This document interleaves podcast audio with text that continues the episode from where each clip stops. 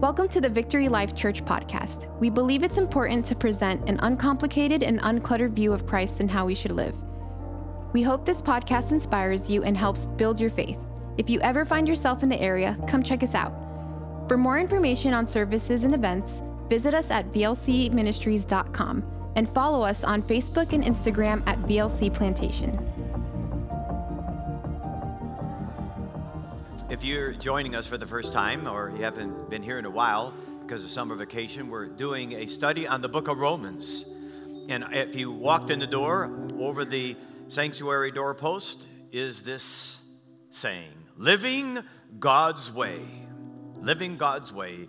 And we ministered to you a couple weeks ago on that very subject. Live God's way everywhere you go, everything you do every day of your life. It is possible to live that way. It doesn't mean you will walk it out perfectly, but as a child of God, you are a citizen of the kingdom of God. He has dispatched you from glory to come to this vile earth to be light and salt. How you doing? How you doing? Are you salt? How big's your light? Was it a little teeny flashlight? Or is it a big light beaming? Or are you working off solar panel lights that come and go? Well, in Romans, it's a beautiful message, and that's the title of this morning's message. We're in chapter 10 of the book of Romans, if you'd like to turn there. I'm speaking from the New Living Translation. I'll be doing a little bit of review from where Jacob talked about last week, and I want to finish out the chapter, chapter 10. I've entitled this again, The Message. And I'm not talking about one of the Bibles that's called the message that seems to be so controversial. I'm talking about the message as declared in the book of Romans. And I'd like us to look at the first couple verses, first four verses, so we understand what's taking place. Remember, 1 through 8 really, really, really unravels this whole plan of salvation. Then he kind of zooms in on the nation of Israel in chapter 9 through 11. They needed to hear, Israel needed to hear that God was not through with them yet. But perhaps you need to hear this morning God's not through with you yet. No matter what you've done, if you will confess your sins, God can do more with you today than He did the previous years. So, Paul wanted to communicate to his fellow countrymen I'm an American and I'm proud that I'm an American. That's not a political statement. How many are proud to glad to be American? Hallelujah. Man, you don't need to be embarrassed to say that word. Yes, there's problems in this country, but I'm so glad I was born in America and not somewhere else. And now I'm glad I'm born in the kingdom of God. Amen. Okay. This is not a politically correct church. If, you, if you're looking for that, uh, there's a few right down the road. In fact, I'll, no, I won't mention who they are. Dear brothers and sisters, oh my goodness, that's not the right translation. Yes, it is. Dear brothers and sisters, the longing of my heart. Now, is this your passion? Let's have a checkup. Do you, are you really a child of God? And if you are, He gives you a craving for what Paul is about to say. He said, The longing of my heart and my prayer to God is for the people of Israel to be saved. Now, the Bible says it is God that is at work in you and me causing us to hunger and thirst after righteousness. So you can't walk around patting yourself on the back. If you desire spiritual things and you hunger for the kingdom of God and you hunger to read the word of God and you hunger to pray and you hunger to see your fellow men saved, your relatives saved, your co-workers saved, it's not you, it's God working in you.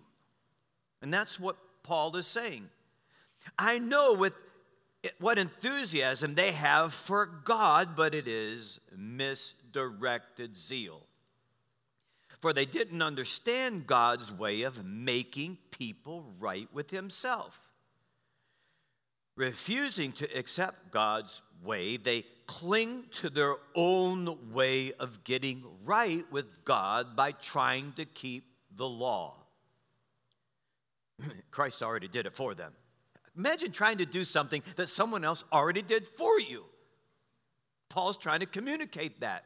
God has paid in full your salvation. You have to do nothing, absolutely nothing. But when that nothing is admitted, something's going to happen. A change will be the result. For Christ has already accomplished the purpose to which the law has given, and as a result, all who believe in him are made right with God. They, do you know people that are zealous for God, but their zealousness is misdirected? Or they concoct their own religion. I've been out golfing many times with people, and I've tried to share my faith with them, or perhaps on the pickleball court, or perhaps somewhere in the restaurant. And I love God. They have a zeal for God. I really believe it, but it's misdirected. It's a zeal without knowledge without understanding what God really requires to get right with Him.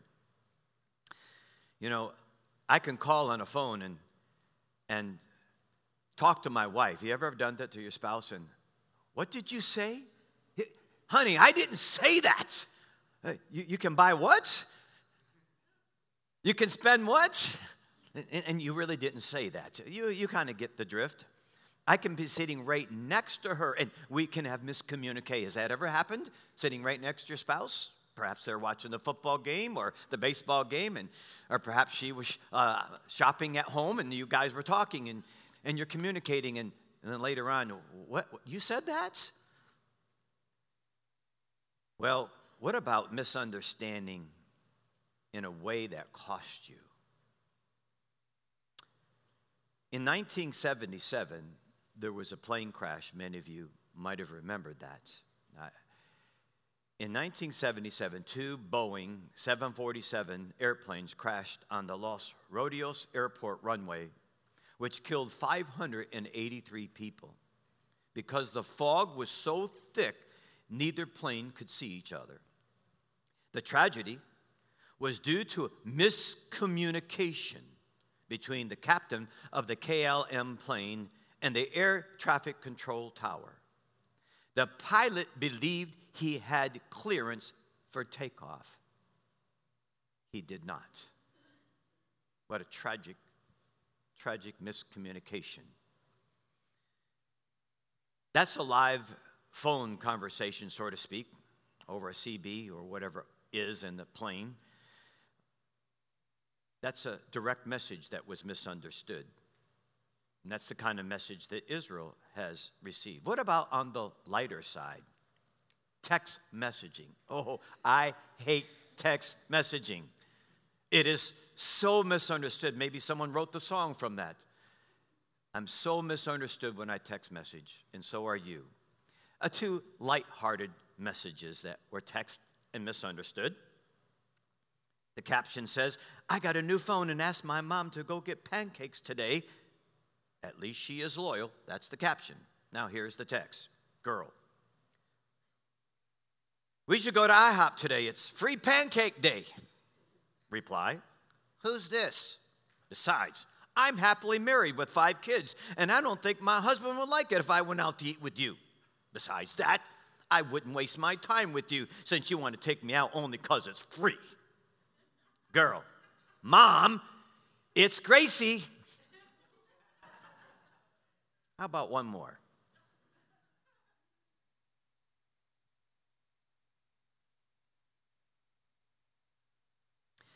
Dad, mom's back in the hospital. LOL. Me. What? Why is that funny? Dad, it's not funny. Me. Then why did you laugh out loud? Dad, laugh out loud? I thought it meant lots of love. Miscommunication. 50% of emails and texts are misunderstood. And so was the message that Paul was communicating to people all over the world. Even today, the message is not understood. It is not by works. It is not by the law. It's not by being perfect. We can start a song with that and start beating. It's not, it's not, it's not by any of those things. Remind me, we'll write a new song next week, Jacob, about. and everyone misunderstood. You see, righteousness that we have to have in order to get to heaven is to be found not at Mount Sinai, where Moses came off the mountain with the laws, the Ten Commandments, but at Calvary. It lies not in the acceptance of the precept, but of a person. It's not in servitude to commandments, but in submission to Christ. To submit to God's righteousness means to lay aside one's own righteousness, I would call it concocted righteousness, and acknowledge complete failure. That was easy for me to do. It may not be easy for you to do, but it was very easy for me to do.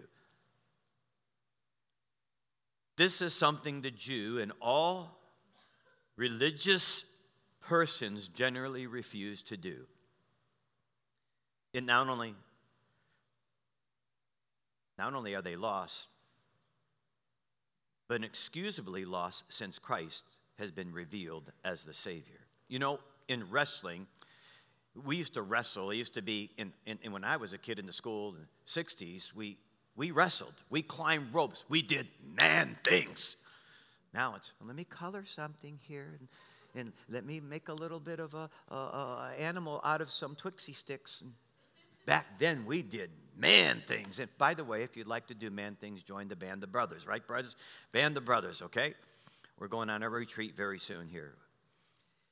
But in wrestling, if you're if they've got you down and they got you in a chokehold, as you know, they, they can kill you. In fact, when you're in that chokehold and you don't submit, you could die. Right? You could literally die. So you have to tap out. I lost. I submit. And that's what God is asking us to do. We're, we were all failures. And God's just asking us to tap out. Hey, I submit. I understand it. I get it. But the Jewish people would not have it. And so many Gentiles also. So let's look at, first of all, as we go to verse 8, and we skip those next few verses, and we pick up a little bit where Jacob began to expound on.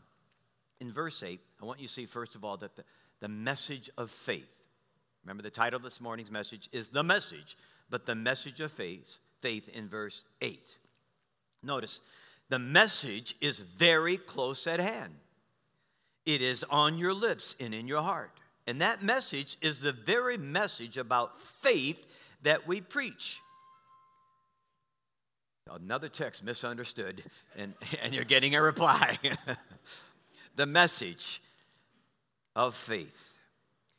You see, it is faith that opens the door not your religiousness, your religiosity, your righteousness that opens the door to God, to be a child of God, citizenship in heaven, Jesus as your Savior, getting forgiveness of our sins. It is the door of faith that gives you access to God, to Jesus, to all these benefits in Christ Jesus.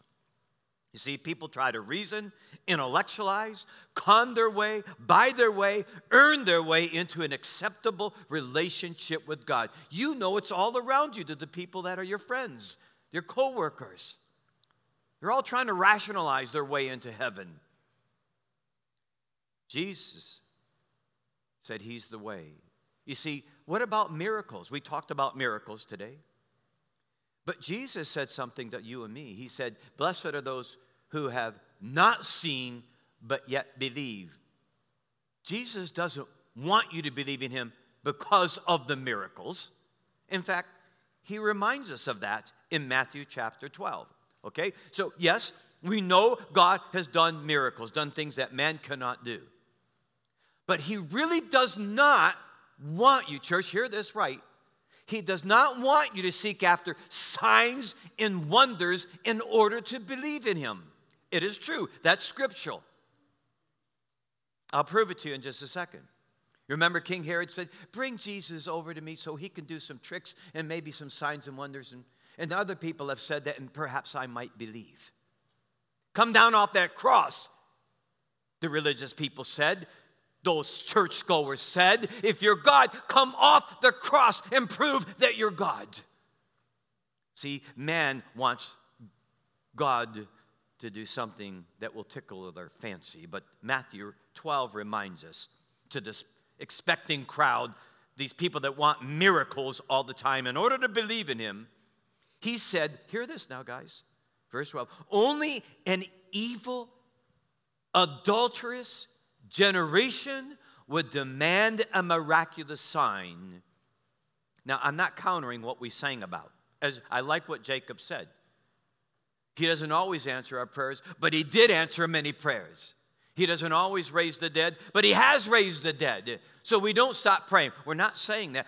In order to believe in God, many people have to have signs and wonders. But he said only an evil generation demands miraculous signs.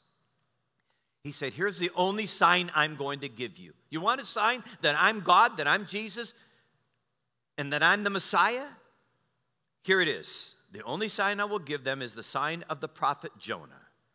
For as Jonah was in the belly of the great fish for three days and three nights, so will the Son of Man be in the heart of the earth for three days and three nights. It's in the book of Jonah in case you don't remember the story in the Old Testament. The people of Nineveh were very evil and wicked. He said the people of Nineveh, they did repent.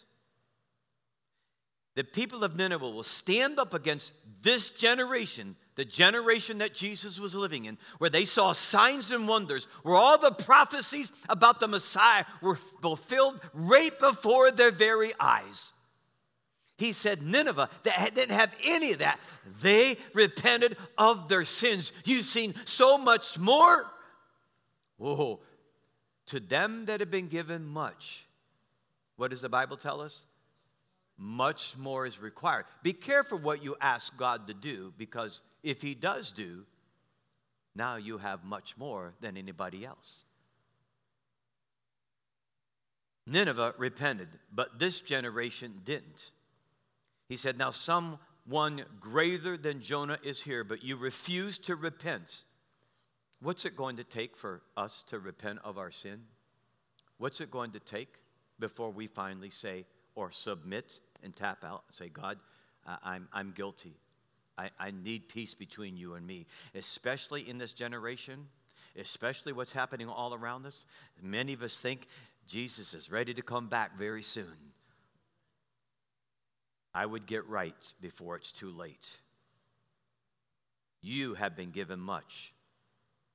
You have been given radio stations, television stations, churches galore all over the nation, Bible studies seminaries, colleges, Christian high schools, Christian schools. Has God not given America much?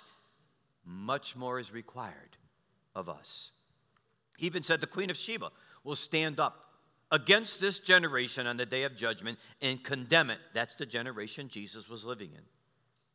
You had so much, and yet you didn't repent. For she came from a distant land to hear the wisdom of Solomon. Now, Someone greater than Solomon is here, but you refuse to listen. So, in order to have access to these benefits, in order to have access to salvation, in order to have access to forgiveness, in order for Christ to become your Savior, the door is a message of faith. Faith opens the door to receiving Christ.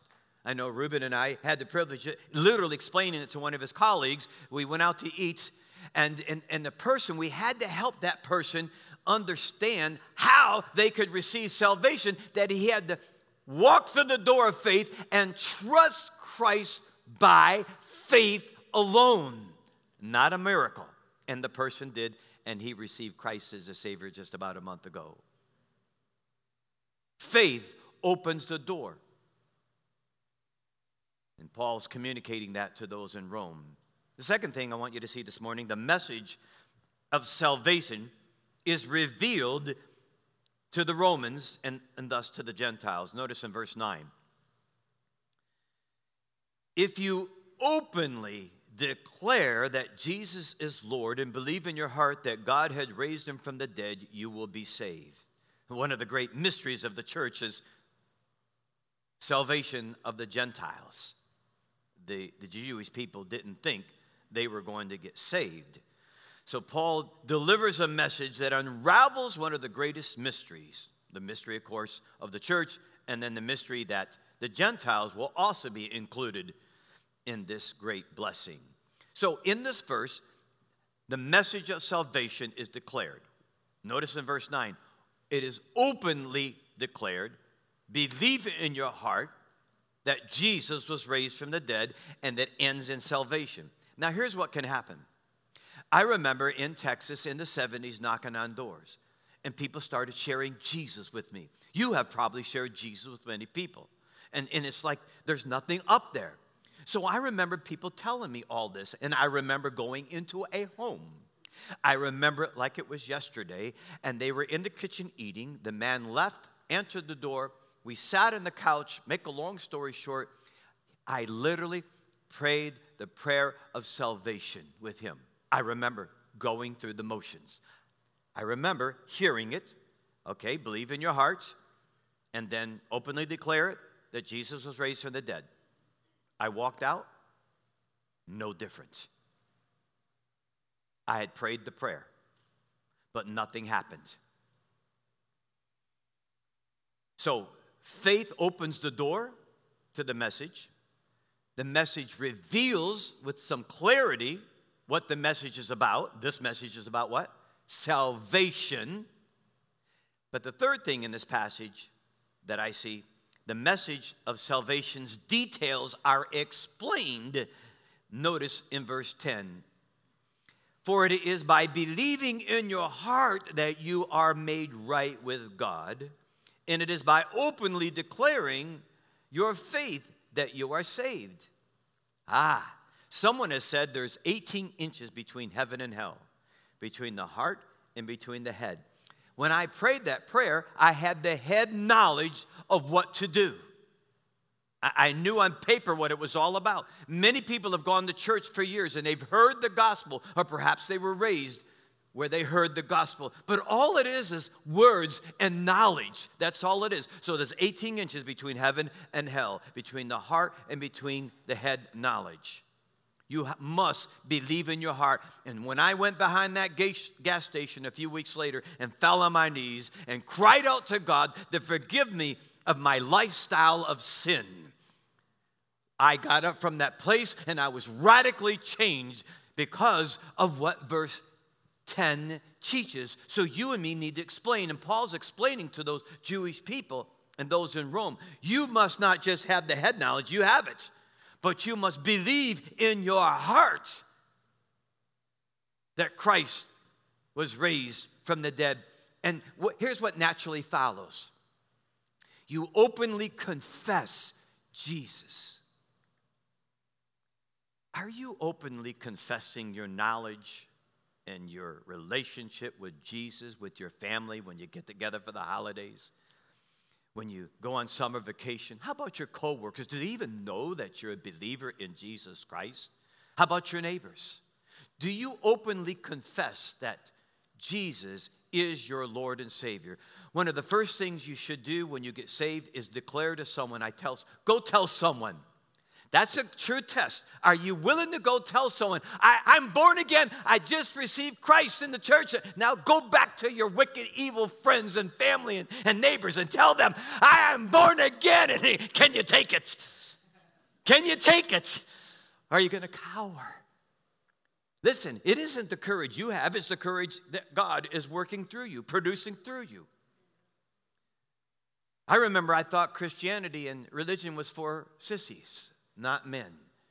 And the first thing that happened when I got saved, someone walked by me. It was like a wave, a tsunami. What are you doing?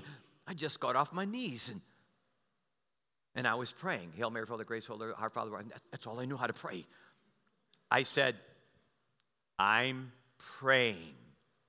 He looked at me. Now, you got to understand, It's just like I graduated from first grade and I mean went from first grade through high school. I would never tell anybody I was praying out loud in public. Macho guys don't do that. That was the first test. I acknowledged it out loud. And man, I haven't shut my mouth about Jesus since. Hallelujah. Okay, so let someone know. Tell someone. And then the next thing, I don't want to pick on anybody, but get baptized. You come out of the closet and you come publicly and say, I'm born again. I don't care who knows. I'm going to get baptized in the name of the Father, the Son, and the Holy Spirit.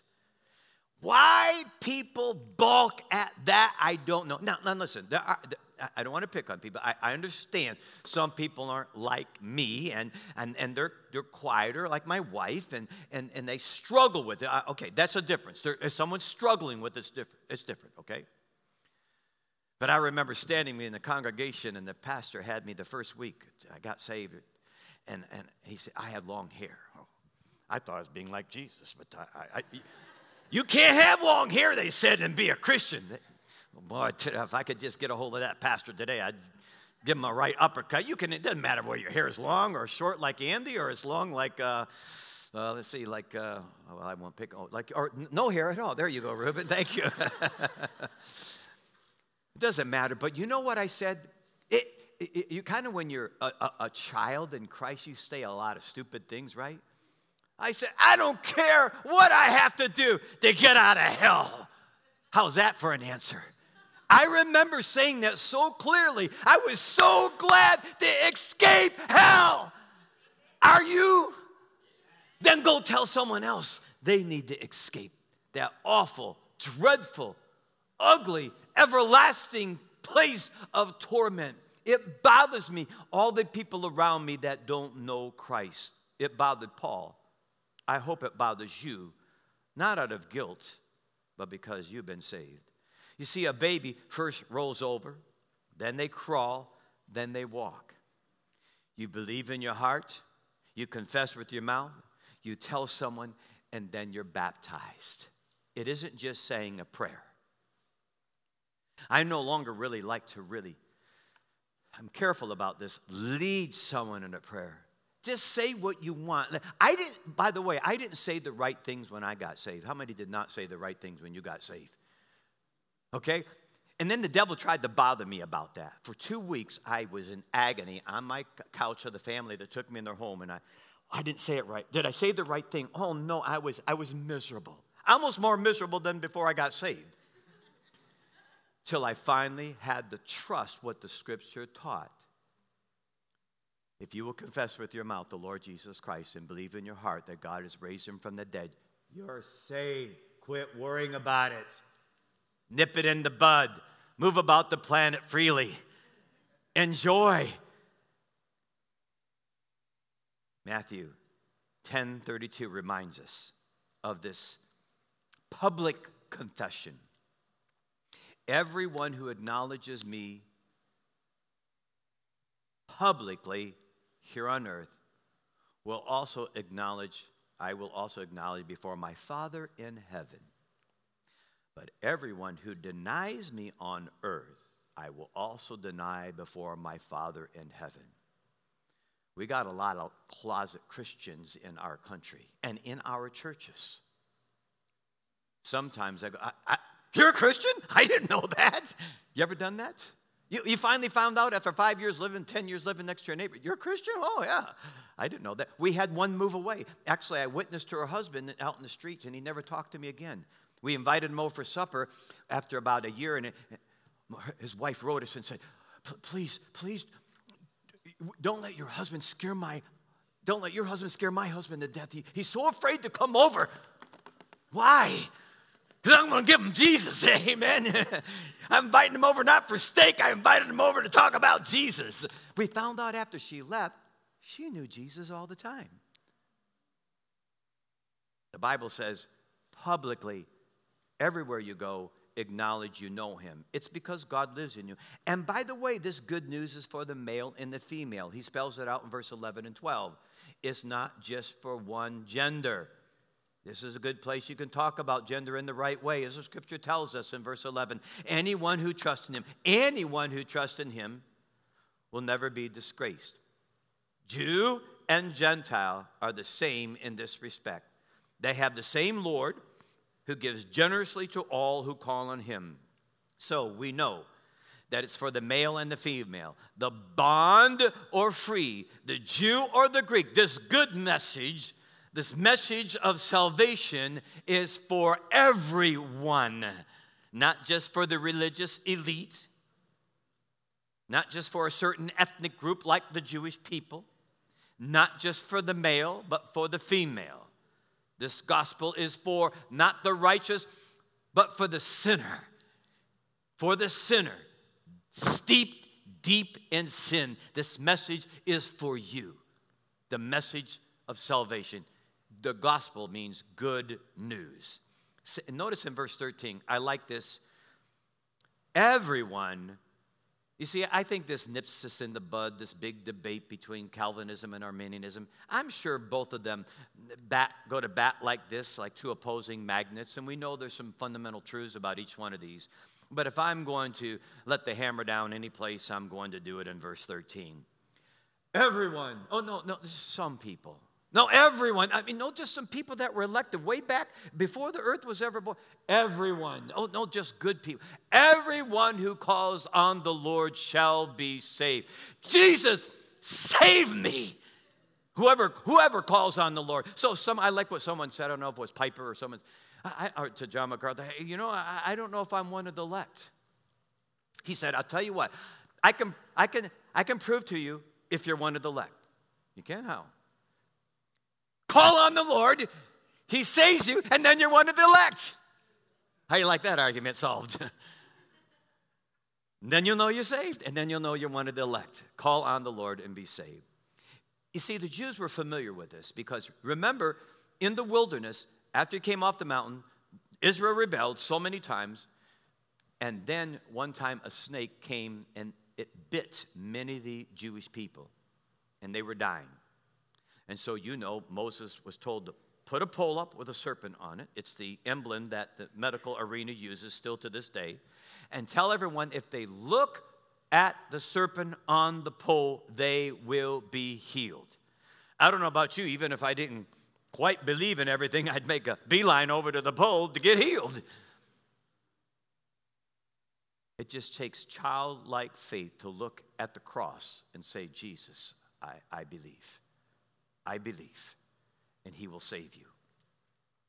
So we've talked about the message of faith that opens the door to God, the message of salvation, the good news that explained so clearly to the Jewish people that they can't get it wrong. It's not by the law or by your good works. And then the message of the salvation's details is unraveled when he says, Believe in your heart. This is how it's done, not just head knowledge. Believe in your heart, call on him, confess him publicly. These are kind of the details about salvation that he explains to them so clearly because remember the Jewish people were if you if you acknowledge you you you know Jesus in school you may lose some friends. How many people know that? Listen, I got a surprise for you. You acknowledge you really know Jesus, you might not be friends with some people in the church. That's the truth. That's been my journey starting back in 1976 when I got saved. People in the church don't want to hang out with you.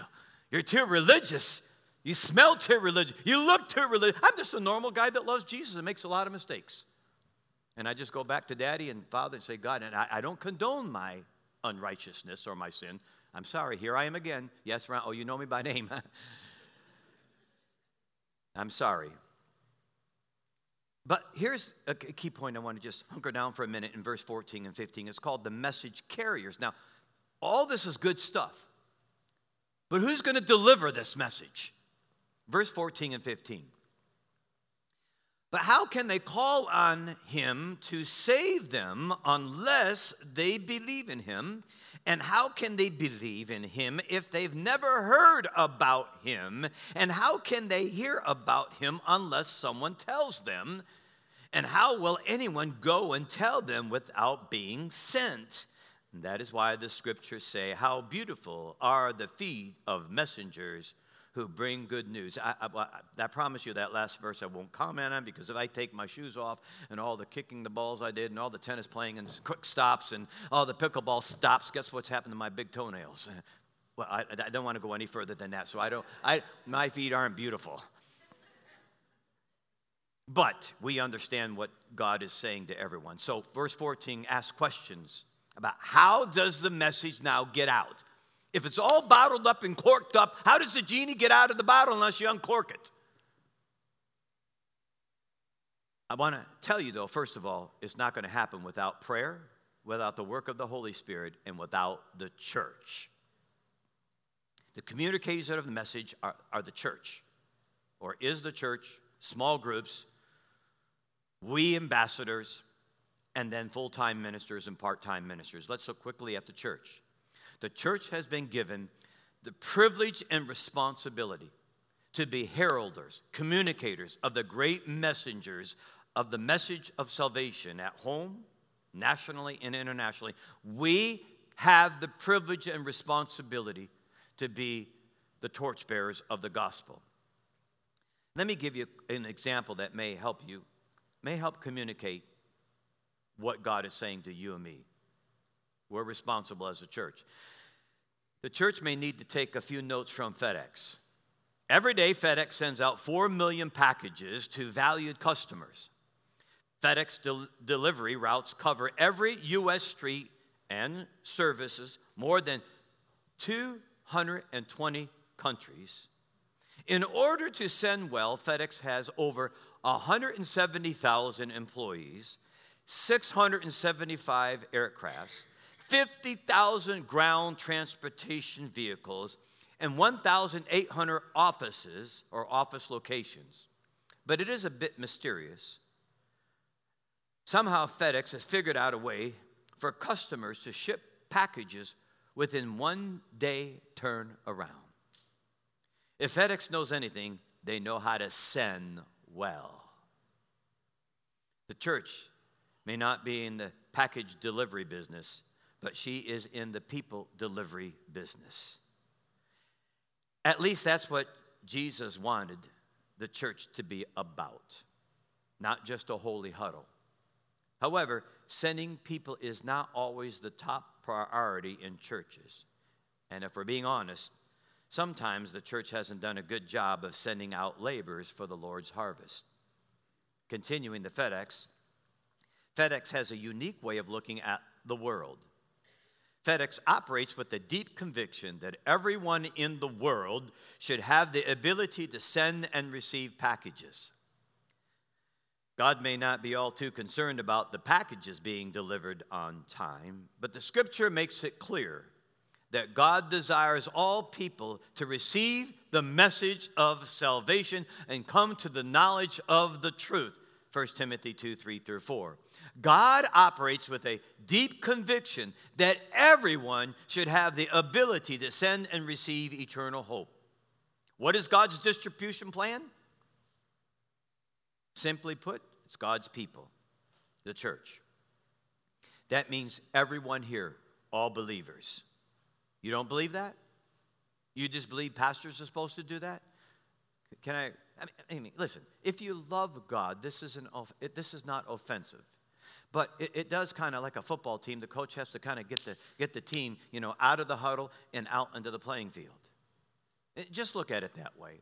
Listen, I, I, want my neighbors to be saved. I'm ready for an opportunity. I've been praying for an opportunity this week for my neighbors that have been living around for about uh, since 2012.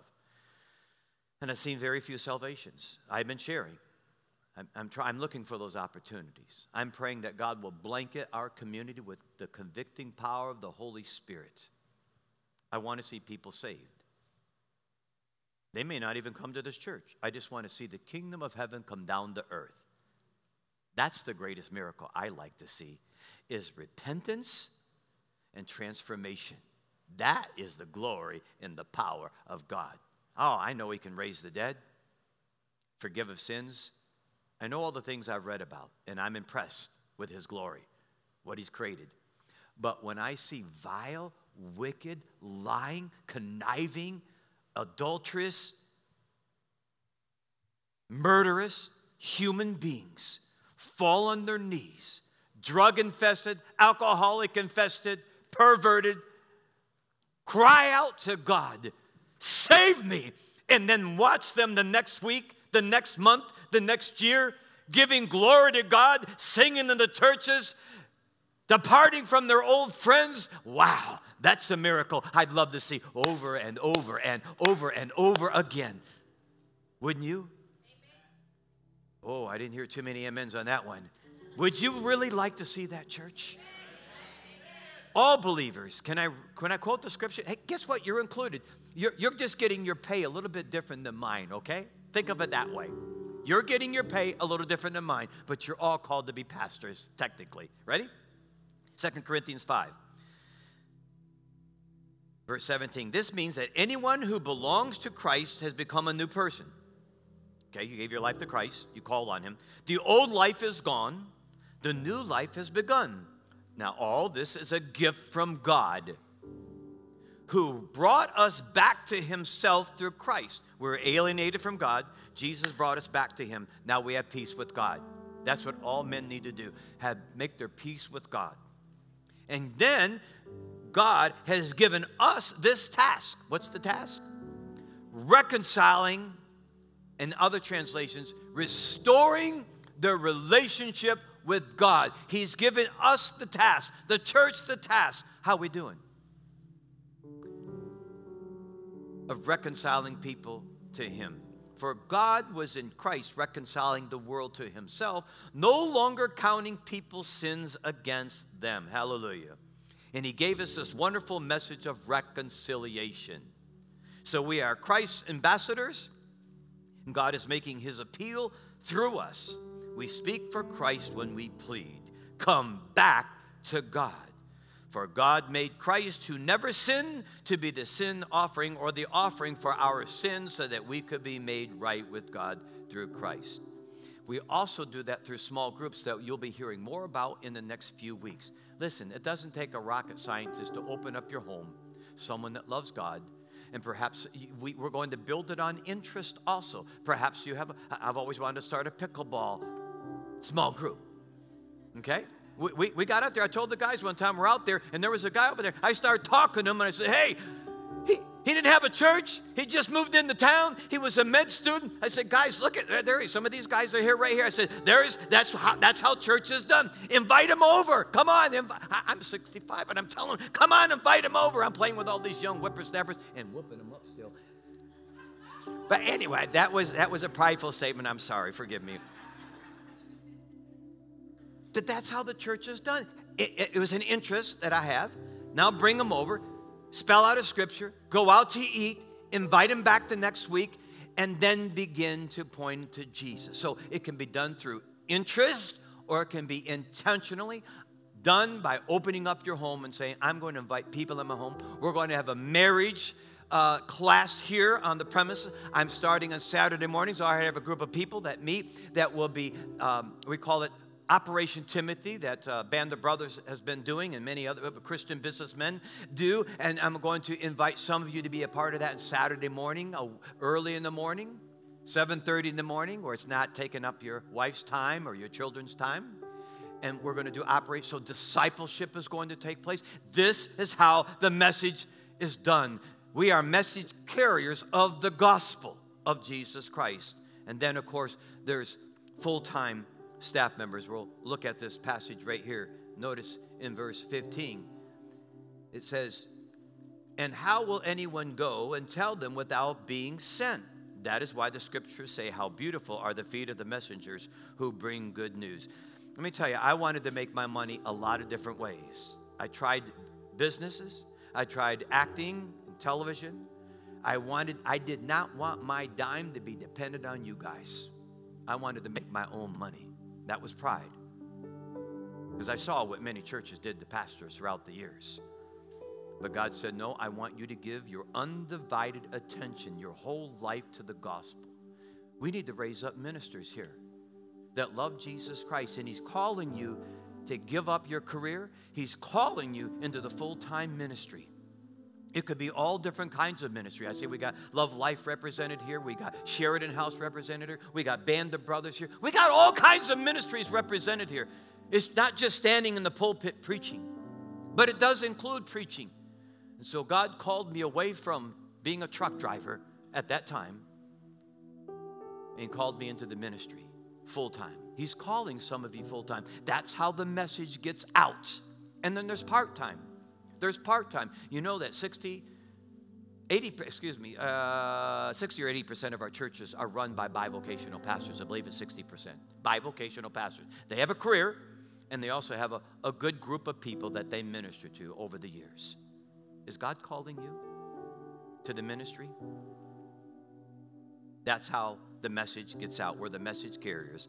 One last thing, I won't be long on it. The message recipients, we won't read it, it's spelled out in verse 16 through 21. Here's what you need to do, church. When you communicate the gospel, not everyone is going to say yes. So many people won't venture out there because they're afraid that someone may reject them. They may say no. Paul was preaching, Jesus preached, and they said no. And even the people that were following him, when he really got down to the nuts and bolts of the gospel, you know, this church teaches the truth. When you begin teaching the truth, you'll even have more people that will leave. If you talk about judgment, you talk about hell, you talk about the issues of the day, a lot of people don't want to hear that. They want to come to church to feel good. I want you to feel good too. When you praise God, you, you, there's a feeling involved, and many of you are encouraged. There's nothing wrong with that. You know what I'm talking about. If you come to church only to feel good, that's not what God is doing. He's chastising, He's correcting, He's instructing, He's disciplining, He's doing all kinds of things. He's encouraging, He's lifting you up, He's forgiving, He's doing all kinds of things I don't even know about. So don't worry about the message recipients. The message opens the door to faith. The message of salvation is what the message is about. The message details of salvation is clearly explained in Romans. It's called the Romans Road. And then, of course, the carriers, the message carriers, carriers are you and me, the church. We're to get out the gospel. And Jacob and I have some plans that we believe God's laying on our hearts. that we're going to be unraveling in the next few months of how God's working in this church so that we can see souls saved. We want to be soul winners. And then again, just remember that some people are going to say no. In fact, the Bible says, broad is the path that leads to destruction, and narrow is the path that leads to eternal life. And what? There be what? Few, few that accept that. You have to put that in your noggin so you don't get discouraged. So if you're here today, you're li- listening in online, this is a day you could accept Jesus by saying, Save me. Forgive me and save me. I'm putting my confidence in you. Perhaps you're here for the first time. Billy Graham said the greatest harvest field is in the church. In the church. Of all places, in the church. Today could be the day that you're going to publicly confess Christ as your Savior. You're going to come forward maybe after the service when the music's done, so we don't put you on the spot right now, but one day you're going to be put on the spot. Remember what Jesus said? If you won't confess me before men, what did he say? I'll not confess you before my Father. Jesus, I knew you. You never said a cotton picking word. You sat in the front row. I won't say the back row. I always pick on the back row. You sat in the front row and you never said anything about me at work or in your neighborhood. You never confessed me publicly or you've never been baptized. Please, we'll be standing up front after the service to receive, to pray with you, to receive your request. Jacob will be standing up here. We'll, we'll kind of swap out. I'll be in the back to greet some of you, but he'll be up here to pray with you. One of the ladies will be up here to pray with you. Or if you're online, please go to the comment section and say, I've given my life to Jesus today. And we'll get some material in your hands and we'll get in touch with you if that's the decision you've Thanks so much for listening to this podcast. If this has blessed you, would you consider giving a financial gift to help bring this message to more people? You can do that at vlcministries.com/give. You can also subscribe, rate, and share this podcast with your friends and family. Here's what we believe: living God's way, everywhere, every way, every day. We love you and God bless.